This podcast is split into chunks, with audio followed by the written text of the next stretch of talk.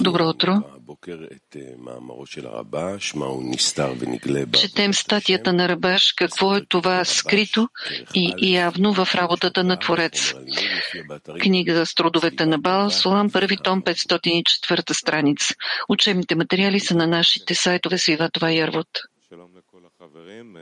אנחנו נעביר הבוקר את השיעור בינינו. הרב לא מרגיש טוב, אז קודם כל נתפלל לבריאות שלו, כולנו יחד. Здравейте! Урокът ще го проведем помежду ни. Рав не се чувства добре. Да се помолим за здравето му. Сега ще четем заедно статията на Рабаш, какво е това скритото и явното в работата на Творец. Рав помоли. Той не иска да гледаме урок на запис, просто иска ние да проведем урока помежду ни, да прочетем статията и да работим върху нея. помежду ни. Да си направим пълен урок. Това, което ще направим сега е, ще прочетем статията, ще отбележим централните моменти, които искаме да обсъдим, ще запишем въпросите, които се появяват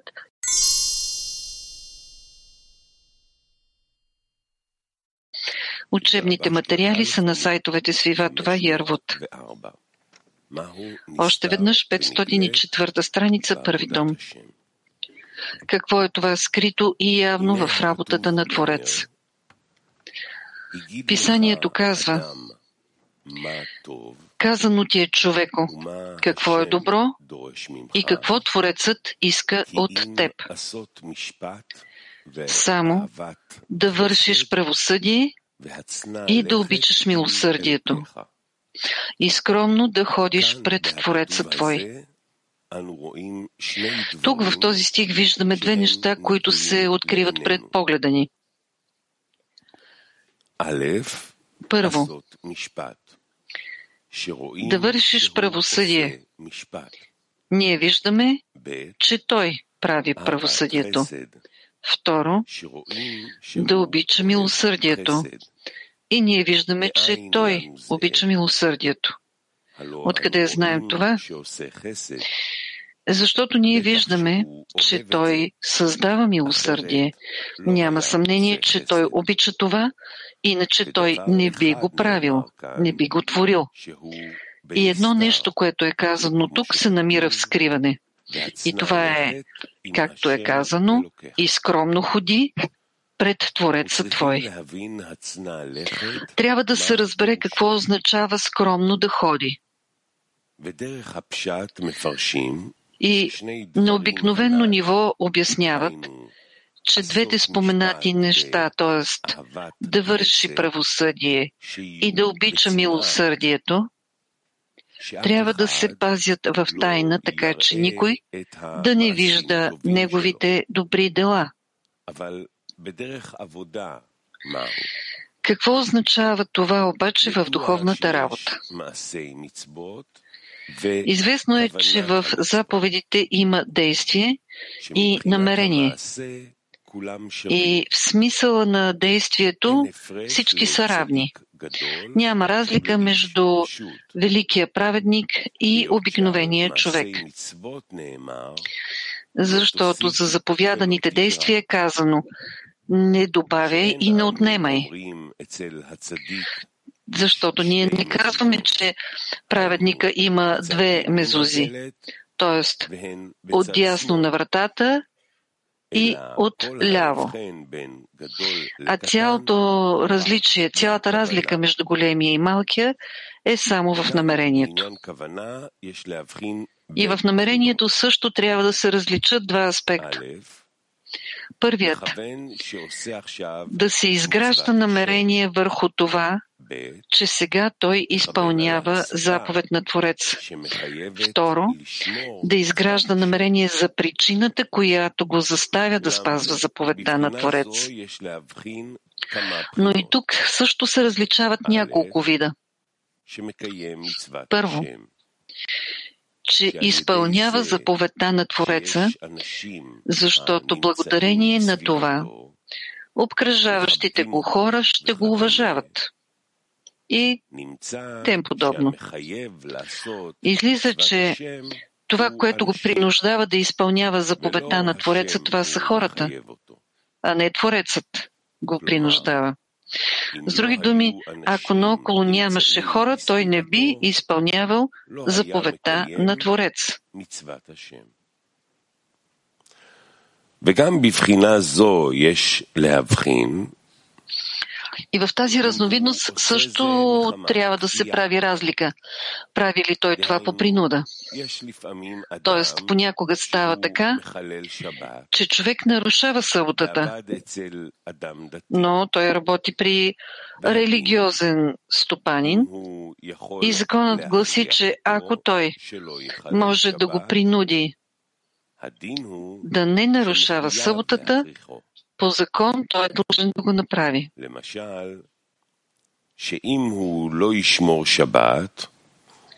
Например, ако той не спазва съботата, той ще го уволни от работа. И ако той няма друго място, на което да работи, той разбира се ще обещае да не нарушава съботата. Става така, че той спазва заповедта на своя стопанин. Тоест, той спазва заповедта на работодателя и в него няма никаква връзка с Творец. От гледна точка на закона обаче, ние виждаме, че и това се нарича изпълняване на заповед. Иначе, защо той трябва да го застави да изпълнява заповедта. Излиза, че този работник е само по принуда. И както сме казвали, какво е казал Рамбам, но в висшите неща, ако той тайно не се е разкаял, него го подлагат на публичен позор. Засрамват го и го ругаят, докато той не се върне към доброто.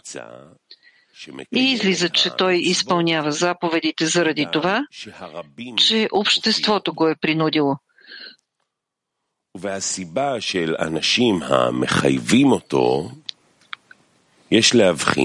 А причината за това, че него го принуждават хората, трябва да се направи разлика. Наслаждава ли се той в момента на изпълняването на тази работа или не, на тази заповед или не? Защото когато той изпълнява заповедите, за да го уважават и така нататък, той се наслаждава от изпълняването на заповедта. Докато ако той изпълнява Тора и заповедите по принуда, както беше казано по-горе, той винаги иска да излезе от това изгнание, за да не страда от Тора и заповедите, които за него се наричат да престъпи неговото, т.е. на Твореца желание и да не бъде убит заради хората, които го принуждават да спазва Тора и заповедите. И излиза от тук, че този, който изпълнява, за да го уважават, и така нататък, може да изпълнява Тора и заповедите в радост. Докато този, който изпълнява по принуда, той не може да бъде в радост. אין הוא יכול להיות בשמחה.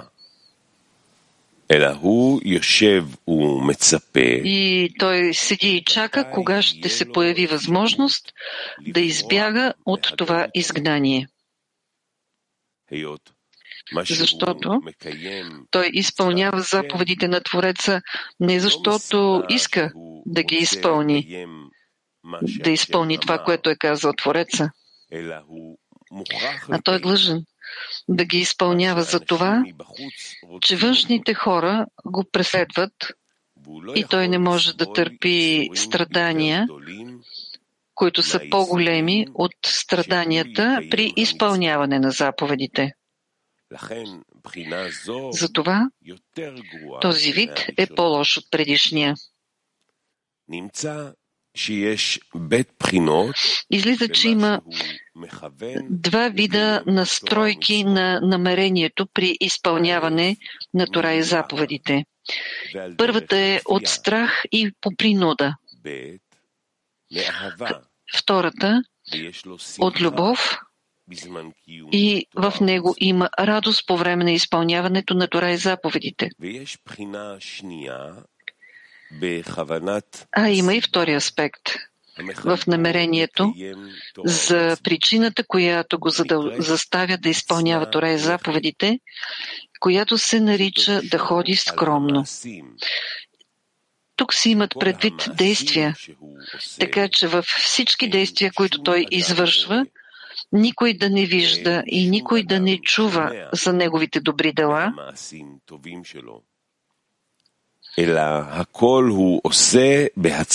и той да прави всичко в скромност.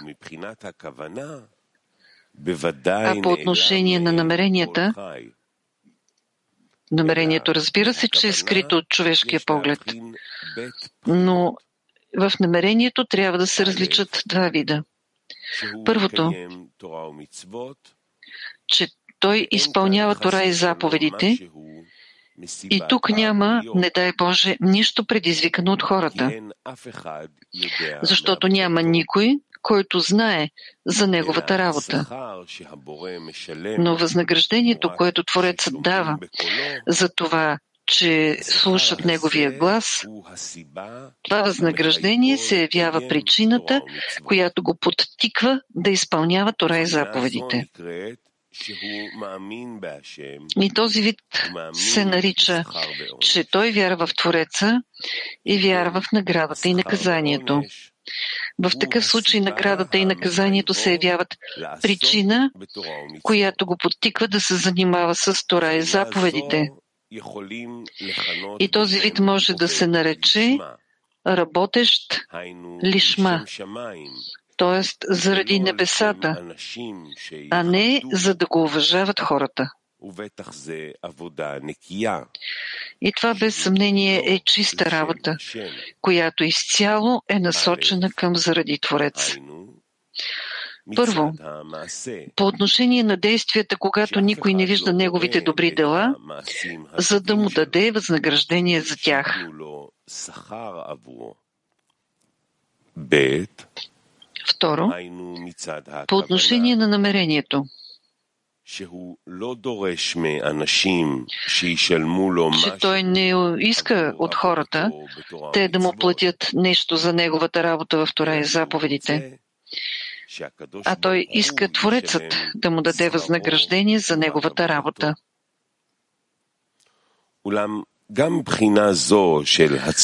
Но и това е свойството да ходи в скромност.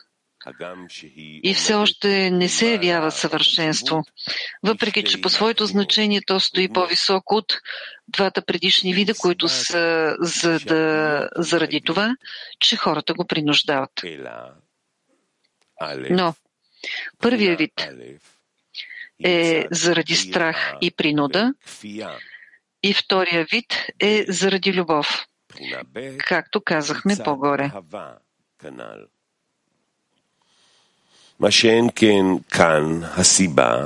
Тогава, докато тук, причината е, че само Творецът го пробужда. Но тъй като той иска възнаграждение за своята работа, излиза, че той заради това става отделен от Твореца, заради разлика по форма. И затова неговата работа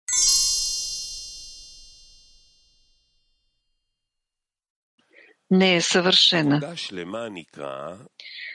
А съвършена работата се нарича, когато той работи в скромност, а намерението му е само Творецът да бъде причината, която го пробужда да се занимава с Тора и заповедите. И никакви външни хора нямат никаква връзка с неговата работа. И заедно с това, той работи не за да получи възнаграждение, а само за Творец. И затова се казва, че той иска да се слее с Твореца, в смисъла, както той е милосърден, така и ти бъди милосърден, както казахме по-горе. Тоест цялата негова работа е заради отдаване. И той получава голямо удовлетворение от това, че се удостоил да служи на царя. И от тук той получава удоволствие и радост, и у него няма никаква друга потребност, т.е. да му дадат още нещо. Но когато той изпълнява Тора и заповедите по най-простия начин и не може да построи никакво намерение, той се удовлетворява с това. Сякаш той може да услужи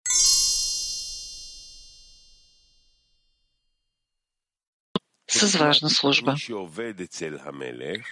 Това е подобно на този, който работи при царя на длъжността на градинар. В сравнение с царските министри, които дават на царя съвети във всичко, от което той се нуждае от тяхната помощ. И няма съмнение, че голяма дистанция отделя царския градинар, както в заплатата, така и в уважението от царския министър. והנמשל הוא שבטח שיש הבדל בין מי שמשמש את המלך и Полуката тук е, че без съмнение има разлика между този, който служи на царя и се е отостил със свойството разкриват му тайните на Тора и той се наслаждава с царя. И обикновеният човек, който изпълнява Тора и заповедите без всякакво разбиране и вникване в Тора, но се радва на това, че се е удостоил да изпълнява заповедта на царя, която той ни е дал. И от това той получава наслаждение по-голямо от всички удоволствия на този свят. Защото всички удоволствия на този свят му изглеждат като обслужващи тялото, което се отнася към свойството плът и кръв. Тоест, то е тленно. Друга работа е, когато той се занимава с Тора и заповедите по най-простия начин. И това е най-простата работа, подобно на чистача градинар в царския дворец. Но той казва, кого в край на краищата искам да насладя? Царя. Аз не искам да служа на самия себе си, което се нарича желание за получаване за собствена изгода. А моето намерение е Творецът да се наслади на моята работа. И от тук излиза, че човек трябва да получава наслаждение – защото без наслаждение човек не е в състояние да работи. А от природата, която е създал Твореца, изхождайки от замисъла на творението, т.е. неговото желание да даде добро на своите създания. В човека е заложено желание и стремеж да получава наслаждение. Има обаче много голяма разлика от какво човек може да получава наслаждение. Тоест, наслаждението се нарича светлина. Но няма светлина без кли. И съгласно това излиза, че наслаждението, което човек желая да получи, се вмества в някакво кли, някакъв съд. Тоест, има наслаждение, облечени, наслаждение облечено в материалните наслаждения, такива като стремеж. В стремежа също има различни видове, а също и в честолюбието. И така човек може да получи наслаждение от изучаването на мъдростите. Тоест всеки може да извлича наслаждение от келим, наричани като цяло въжделение, честолюбие, мъдрост.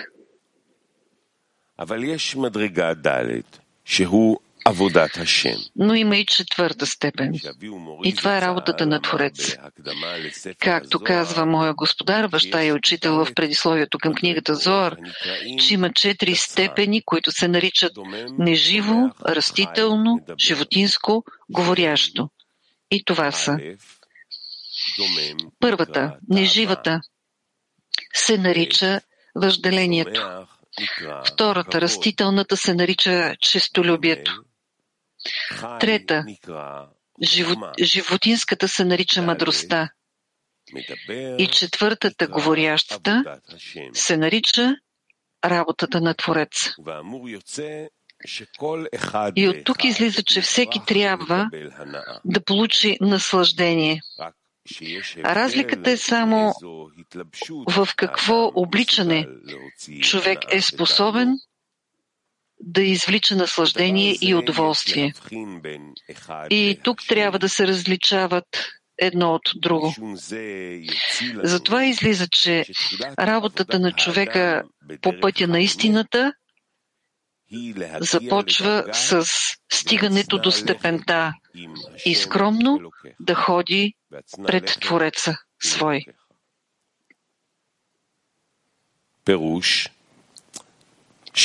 Обяснение че неговата работа е в това, че той работи в скромност. Защото никой няма връзка с неговата Тора и заповедите, защото това е скрито от хората. А тук има още едно нещо, което трябва да присъства. Скромно да ходи пред Твореца Твой. Пред означава в сливане.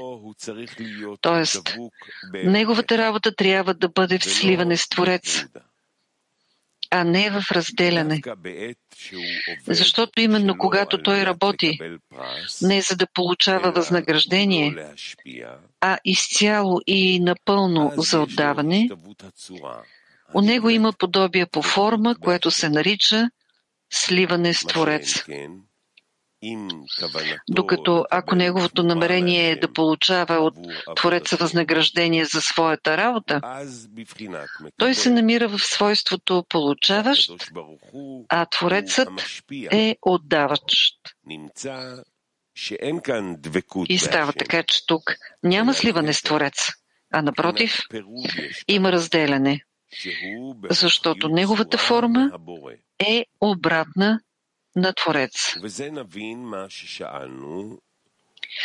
И от тук ще разберем това, за което питахме. Какво означава и скромно да ходи пред Твореца Твой. Простото разбиране ще бъде, че тук се намира началото на работата, наричано лишма. И както е казал Раби Мейр, този, който учи Тора Лишма, започвайки от момента, от този момент, се удостоява с много и му разкриват тайните на Тора и той става като извиращ от земята извор. И отказаното излиза, че ние трябва да различаваме работа на цялото общество. клал. И индивидуалната работа прат. Общата работа клал, това означава, че целият Израел като цяло го обучават в действието, т.е. от гледна точка на практиката. В света има 70 народа. И има добри хора с добри качества, а има и обратно грешници. С други думи, в, като цяло в света има много елементи. И там, в реда на работата, главното е действието. И не е възможно да се настоява те да следят за намерението, така че то да е лишма. А им казват, от лолишма стигат до лишма. Освен това, работата им не е задължително да бъде в скромност. И реда е такъв, че всеки разказва на другаря колко добри дела има в него и колко време той отдава на Тора и работата. И това е специално. И ползата от тук е двояка. Първо за разказващия. Защото когато той вижда, че някой му завижда, това му дава сили за работа. С други думи, той има сили да работи заради другите, защото мисли, че неговия другар със сигурност ще го уважава за неговата работа. И излиза, че от това той взима гориво, за да може да работи.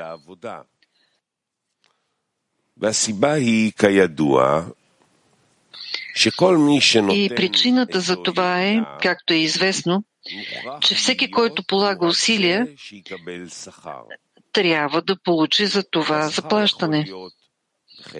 А заплащата може да бъде в пари или в уважение. С други думи, понякога става така, че заради извършваното от него действие, него го уважават. И това вече се нарича възнаграждение. Подобно на парите.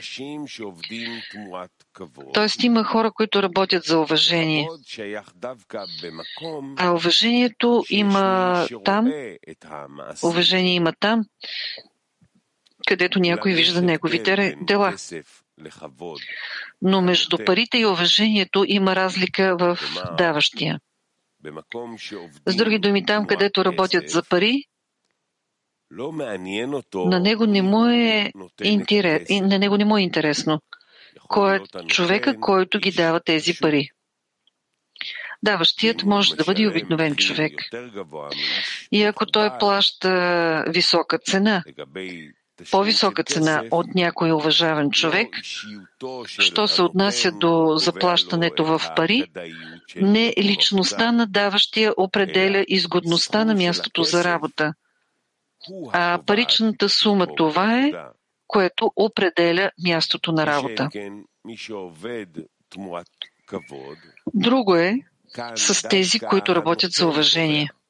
Тук определящо е даващия. И ако даващият е уважаван човек, тогава не е толкова трудно да се работи, за да се получи уважение. Но това зависи от това в каква степен този човек се възприема като важен. От тук излиза, че да се служи на Твореца не заради получаване на награда, това е трудно. Но човек очаква възнаграждение. И на човека не му е достатъчно, че той служи на царя. Защото на човека не му достига вяра. Не му достига вяра в величието на Творец. Ако беше друго яче, в природата е заложено, че малкият се отменя пред големи. Ако този човек е признат от обществото за голям.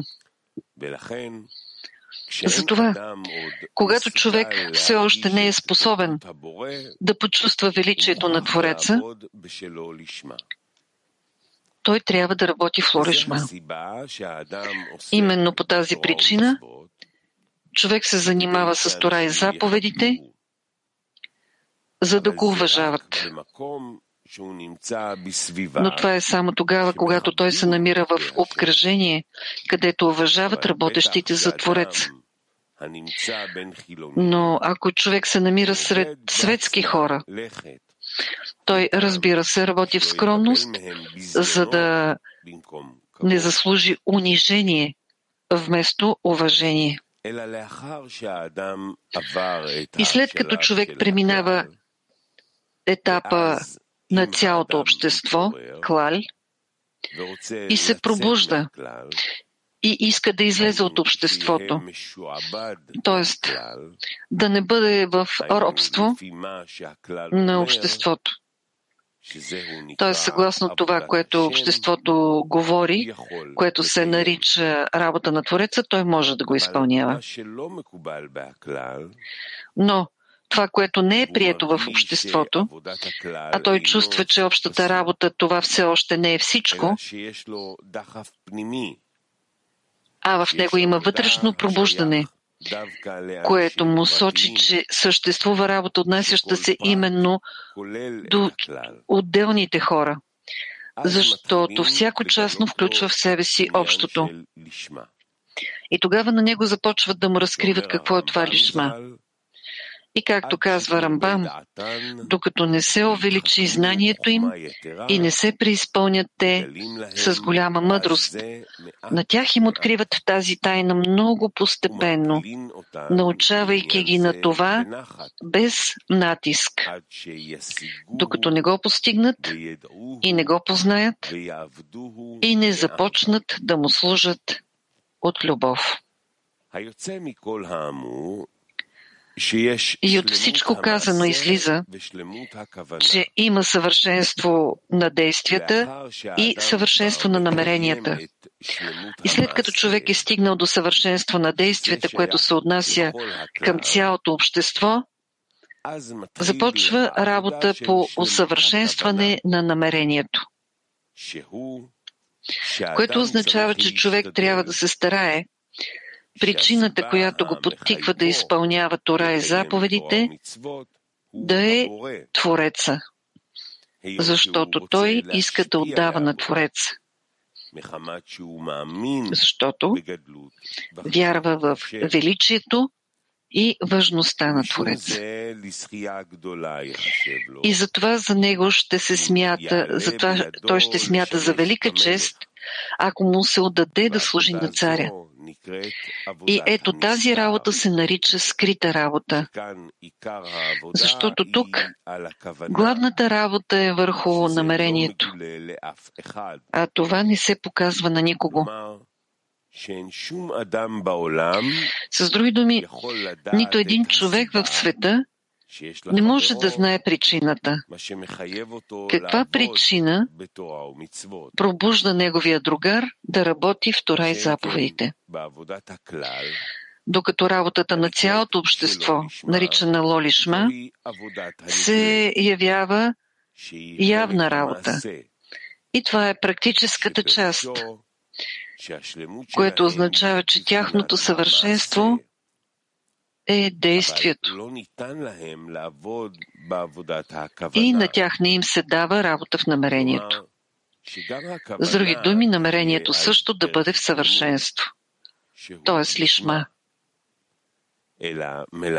И тях ги обучават да се занимават с Тора и заповедите в Лолишма, съгласно думите на Рамбам, както беше казано по-горе. А в книгата Зоар е написано Скритото е за Твореца Всесилен наш. Това са страх и любов, които се намират в разума и в сърцето. И това е свойството Юд Хей. Явното е за нас и синовете наши. Тоест, Тора и заповедите, и това е външната част, тялото и главата, т.е. в Хей. И същността на това безусловно е именно такава. Защото ако човек се страхува от Твореца или го обича, затова другия човек не знае. Защото това е това, което се разкрива само между човек и неговия Създател. А ако човек се занимава с Тора и спазва повелителните заповеди, това е видно за всички. Защото Творецът му е направил уста, за да се занимава открито с Тора и учи, за да гледа в нея, и уши, за да я слуша.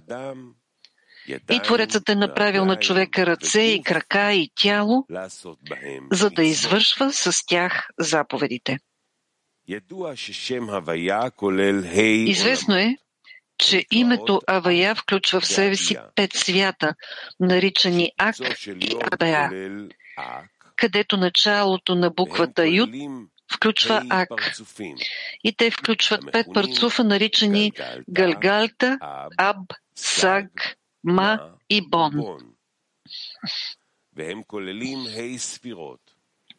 а те включват в себе си пет свирот. Кетер, Хухма, Бина, Зирампин и Малхот. Тоест, всяко свойство влиза в определена буква от името Авая. За стиха. това е Мое име вовеки. И това е памета за мен от род в род. Книгата Зор казва. Името мое заедно с Юд Хей в числовото значение 365, което сочи към 365 забрани. И споменаването за мен е заедно с Вав Хей и числовото значение 248, което сочи към повелителните заповеди. А моят господар, баща и учител дава обяснение защо с помощта на Юдхей, които сочат към Хохма и Бина, е посочено свойството забрана, а повелителните заповеди, с помощта на които без каквото и да е съмнение служат на Твореца, това е по-ниска степен, на която сочат, към която сочат само в Хей. И той е казал, че доколкото в света на поправянето за да не става повече разбиване на килим, а причината за разбиването е била в това, че светлина, светлините са били големи, а килим малки.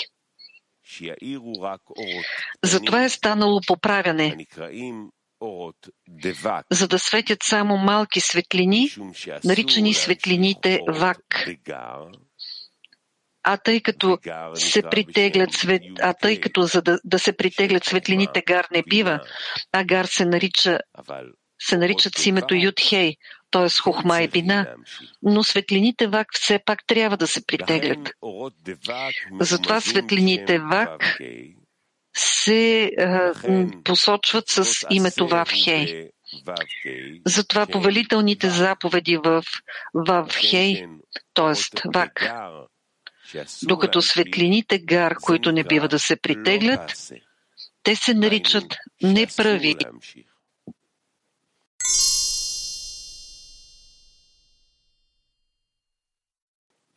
т.е.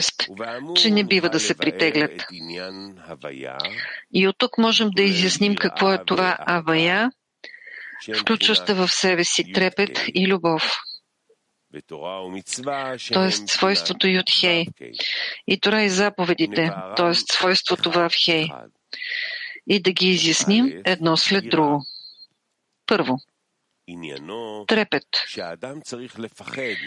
Това означава, че човек трябва да се страхува, че по-малко ще доставя радост на своя Създател, както се казва в предисловието към книгата Зоар. Но както първият, така и вторият трепът при него, не дай Боже, не са заради собствена изгода, а само от страх, че той по-малко ще достави радост на своя Създател. И трепет. Това е първата заповед, защото не е възможно наистина да се вярва с пълна вяра, без да се изпадне, не дай Боже, в неверие, преди той да се удостои със свойството трепет. И както е казано в предисловието към книгата Зоар, защото законът е такъв, че творението не може да приеме от Твореца зло в явен вид. Защото това, не дай Боже, наврежда на величието на Твореца. Това, че творението ще го възприема като творящ зло. Затова, когато човек усеща злото, в тази степен при него идват, отрица, идва отрицание на управлението на Творец. Не дай Боже, и висшият действащ изчезва в него. Докато човек извършва всички действия заради отдаване и келим са готови да приемат благото и наслаждението, тогава в човек се появява вяра, защото в такова състояние той възприема Твореца като добър и носещ добро, както е написано в коментарите Сулам. Затова не е чудно, че ние още не сме достойни да получим Неговото съвършено благо. Затова ни е дадено да вкусим управлението на Твореца в свойството добър, в свойството добро и зло. И излиза, че това е корена на вярата, с помощта на който може да се удостоим с постоянна вяра, както се каза по-горе. Второ, любовта. Когато благодарение на трепета, той се удостоява с благото и наслаждението, тогава се разкрива свойството любов. И в любовта, също както е написано в предисловието към Тез, трябва да се различават любов, която зависи от условия и любов, която не зависи от нищо. Трето, Тора, която произлиза от свойството трепет, защото именно благодарение на Тора може да се стигне до желание за отдаване. Както казват мъдреците, светлината в нея връща към източника. Затова именно благодарение на Тора може да се стигне до страх и трепет, че може би той няма да успее да достави наслада на своя Създател. Затова Тора това е разкриване заради трепет. С други думи, ако той наистина учи Тора, за да придобие пътя на истината, а не заради мъдрост, неговото намерение е с помощта на Тора да стигне до трепет. Затова реда на работата е отдолу нагоре. Затова отначало Тора, т.е. свойството Вав на името Авая, и с нейна помощ той стига до свойството трепет. Но за този, който изучава Тора с друго намерение, а не за да стигне до трепет небесен, това не се нарича Тора, а се нарича мъдрост. И както са казали нашите мъдреци, ако човек ти каже, че има мъдрост в другите народи, вярвай. Но ако ти каже, че има Тора в другите народи, не вярвай. Защото Тора се отнася до този, който се учи, за да стигне до небесния трепет. Четвърто, заповед. Свойството Хей на името Авая. И тя произлиза от свойството любов. Първата буква Хей на името Авая. И затова, изпълнявайки заповеди, трябва да бъде в любов и радост заради изпълняването на заповедите на царя. И тук ние също учим отдолу нагоре. Т.е. благодарение на това, че човек се старае да изпълнява заповедите на царя с любов,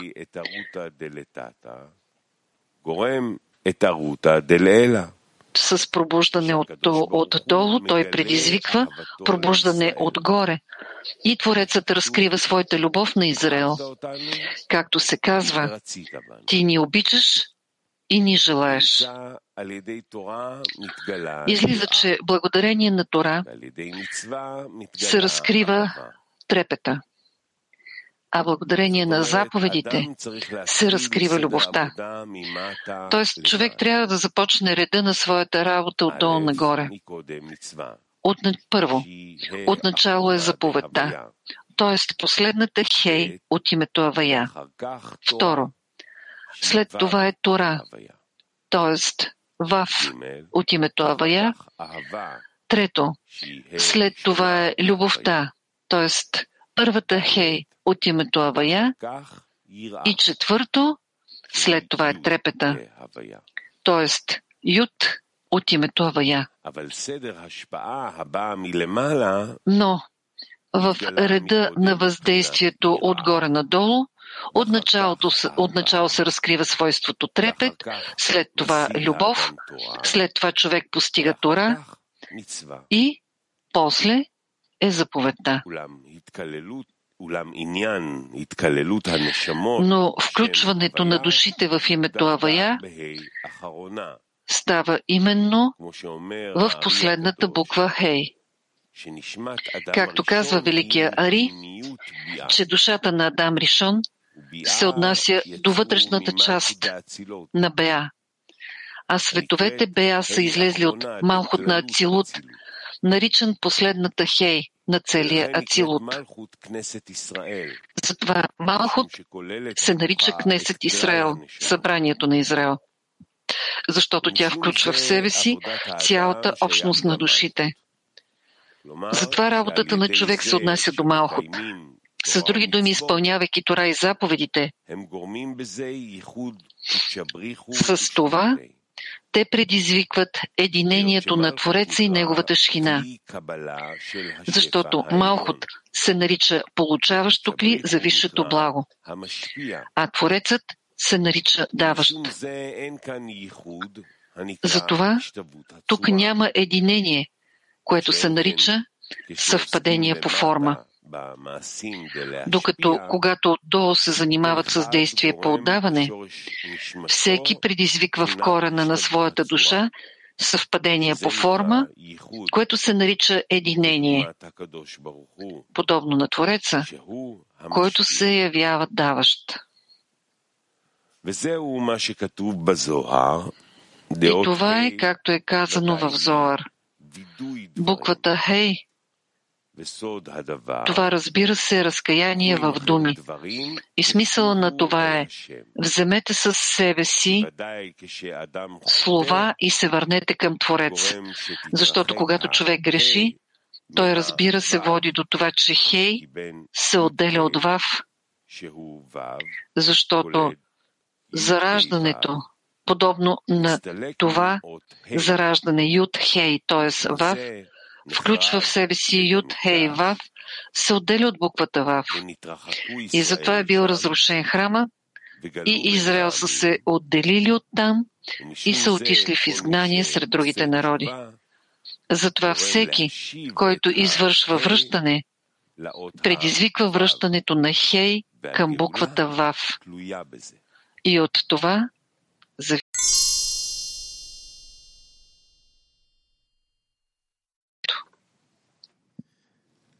טוב, חברים, אחרי שסיימנו לקרוא את המאמר של הרבש, אז בואו נ... Добре, приятели, свършихме да четем статията на Рабаш. Хайде да вземем статията и да започнем да работим върху нея помежду ни в десетката в цялото кли и да я разкрием наистина, както сякаш Раф е с нас заедно на урок. И той води урок по време на урок. Хайде да изясним какви са главните принципи, които ние чухме в стадията и какво можем да вземем за реализация в нашата десетка. Това е първия въпрос. Какви са централните принципи, които откриваме в статията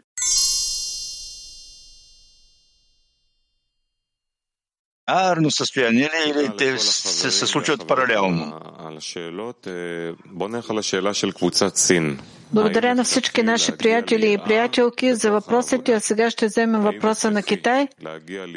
Трябва ли да достигнем до трепет? Необходимо ли е да достигнем до трепет?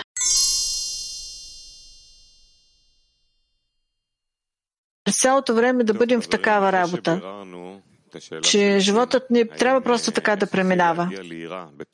След като ние изясним този въпрос с Китай, можем ли да, да, можем да, да, да, да достигнем до трепет нашата работа? Ние продължаваме. Следващия въпрос на московската група. Как, да изяс... как се изяснява? качествения преход между трепета и любовта. Как преминаваме от любовта към трепета? Как да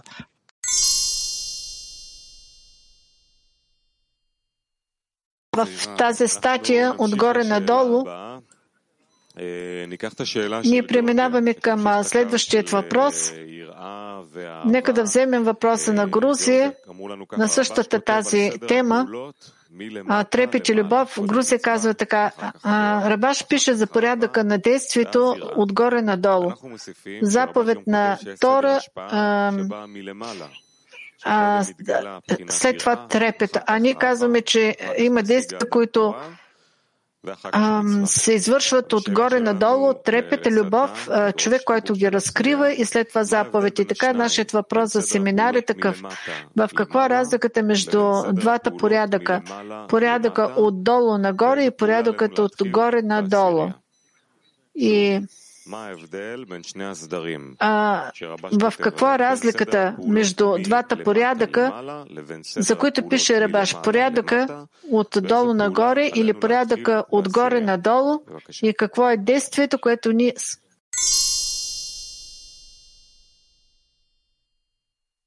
да намерим Рав в десятката, в нашата обединена десятка. Как ние можем да, го, да намерим сега Рав в нашата десятка, в нашата обединена десятка? Нека да изясниме това помежду си.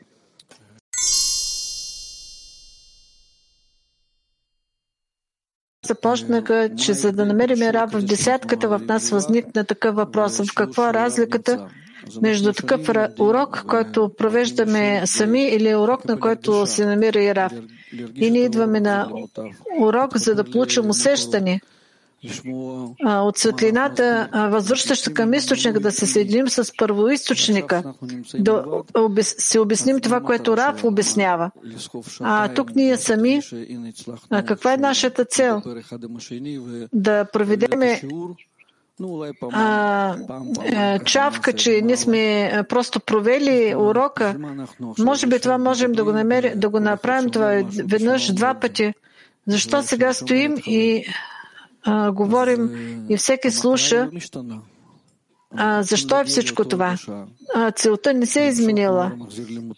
Ние трябва да достигнем до това усещане да привлечем светлината, възвръщаща към източника, да разкриваме източниците, да заложим всичко това, което Раф е заложил вътре в нас, когато Раф се намира вътре в нас и всяка една молекула от нашето тяло чувства, че е там. Тогава се разкриват отношенията един към друг, когато не слушаме въпросите, когато когато да, ние изразяваме себе си един по отношение на друг в сериозност и тогава стои въпросът, тогава какво ние искаме. А, нека да направим семинар. Какво е особеното в такива урок, уроци а, и какво трябва да бъде нашето отношение, че ние трябва да достигнем в десятката в цялото световно клина,